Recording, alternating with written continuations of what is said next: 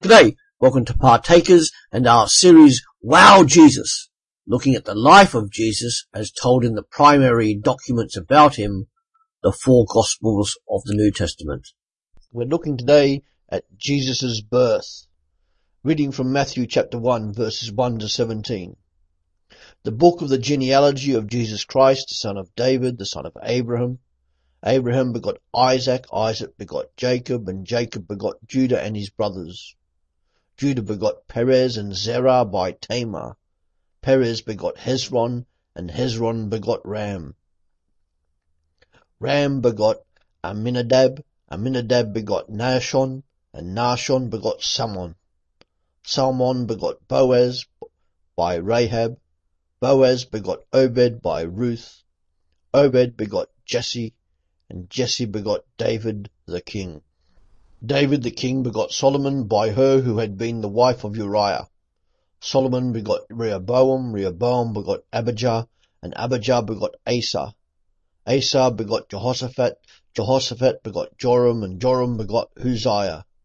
Uzziah begot Jotham, Jotham begot Ahaz, and Ahaz begot Hezekiah. Hezekiah begot Manasseh, Manasseh begot Amon, and Amon begot Josiah. Josiah begot Jeconiah and his brothers about the time they were carried away to Babylon. And after they were brought to Babylon, Jeconiah begot Shealtiel, Shealtiel begot Zerubbabel, Zerubbabel begot Abiud, Abiud begot Eli- Eliakim, Eliakim begot Azor, Azor begot Zadok, Zadok begot Achim, Achim begot Eliud, Eliud begot Eleazar, Eleazar begot Matthan, Matthan begot Jacob, and Jacob begot Joseph, the husband of Mary, of whom was born Jesus, who is called Christ. So all the generations from Abraham to David are fourteen generations. From David until the captivity in Babylon are fourteen generations. And from the captivity in Babylon until the Christ are fourteen generations. And then from Luke chapter 1 verses 26 to 38. Now in the sixth month the angel Gabriel was sent by God to a city of Galilee named Nazareth to a virgin betrothed to a man whose name was Joseph of the house of David. The virgin's name was Mary. And having come in, the angel said to her, Rejoice, highly favored one. The Lord is with you. Blessed are you among women. But when she saw him, she was troubled at his saying, and considered what manner of greeting this was. Then the angel said to her, Do not be afraid, Mary, for you have found favor with God. And behold, you will conceive in your womb, and bring forth a son, and shall call his name Jesus. He will be great, and will be called the Son of the Highest, and the Lord God will give him the throne of his father David and he will reign over the house of Jacob forever, and of his kingdom there will be no end. Then Mary said to the angel, How can this be, since I do not know a man? And the angel answered and said to her, The Holy Spirit will come upon you, and the power of the highest will overshadow you. Therefore also that Holy One who is to be born will be called the Son of God. Now indeed Elizabeth, your relative, has also conceived a son in her old age, and this is now the sixth month for her who was called barren. For with God nothing will be impossible. Then Mary said, Behold the maid servant of the Lord. Let it be to me according to your word. And the angel departed from her. And then Luke chapter 2 verses 1 to 7.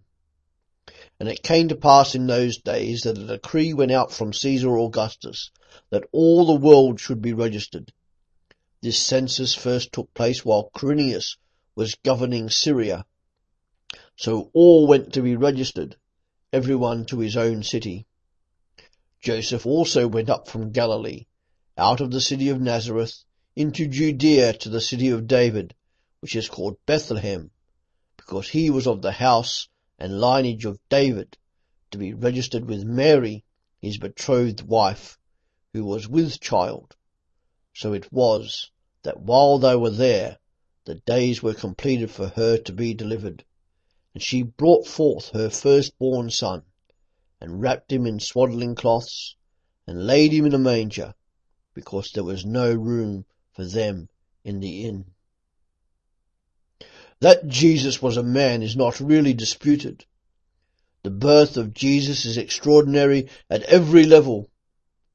The primary documents about him, found in the Bible, say that he was born of a woman, which in itself tells us that at least in a prenatal state he was nurtured and formed as any other male baby was and is.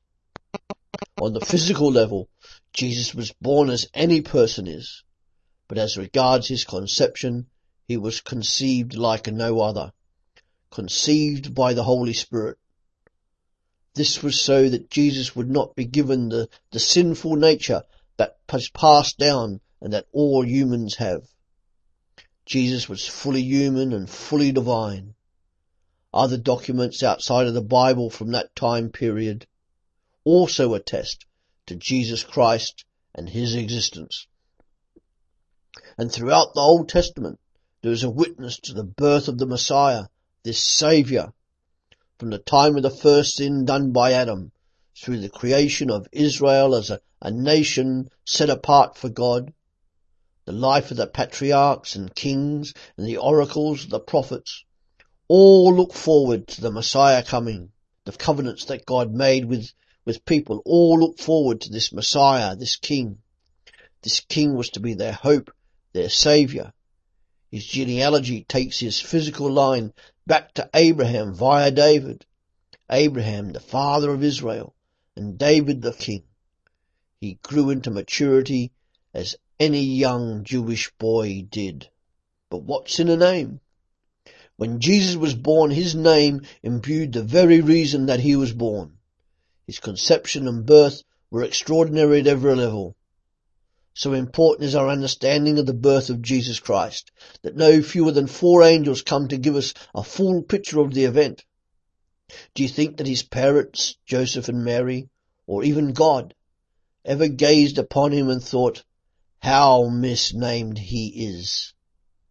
They did not, because they knew the very reason for which he was born.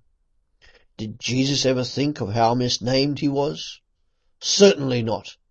His name means one who saves or a rescuer. The entirety of his birth, life and death was centered on this very role of saving and rescuing. His role was to save all those who would follow him. And Jesus is the most talked about person in all of history.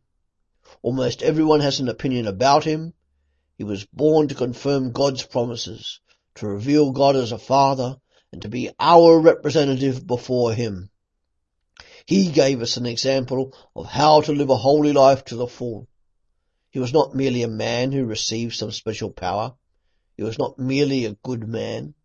He was not some strange creation that was half man and half God, somehow with his human nature absorbed into the divine nature. He was, as we shall see, much more than these ideas. One of the church fathers, Anselm, wrote that God's salvation plan for humans involved triumphant victory over sin, death, and the grave. However, no person could be found that was eligible or capable of doing this.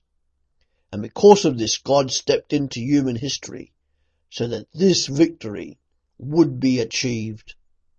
This God-man would be fully human, so as to live every feature of humanity, including suffering and death.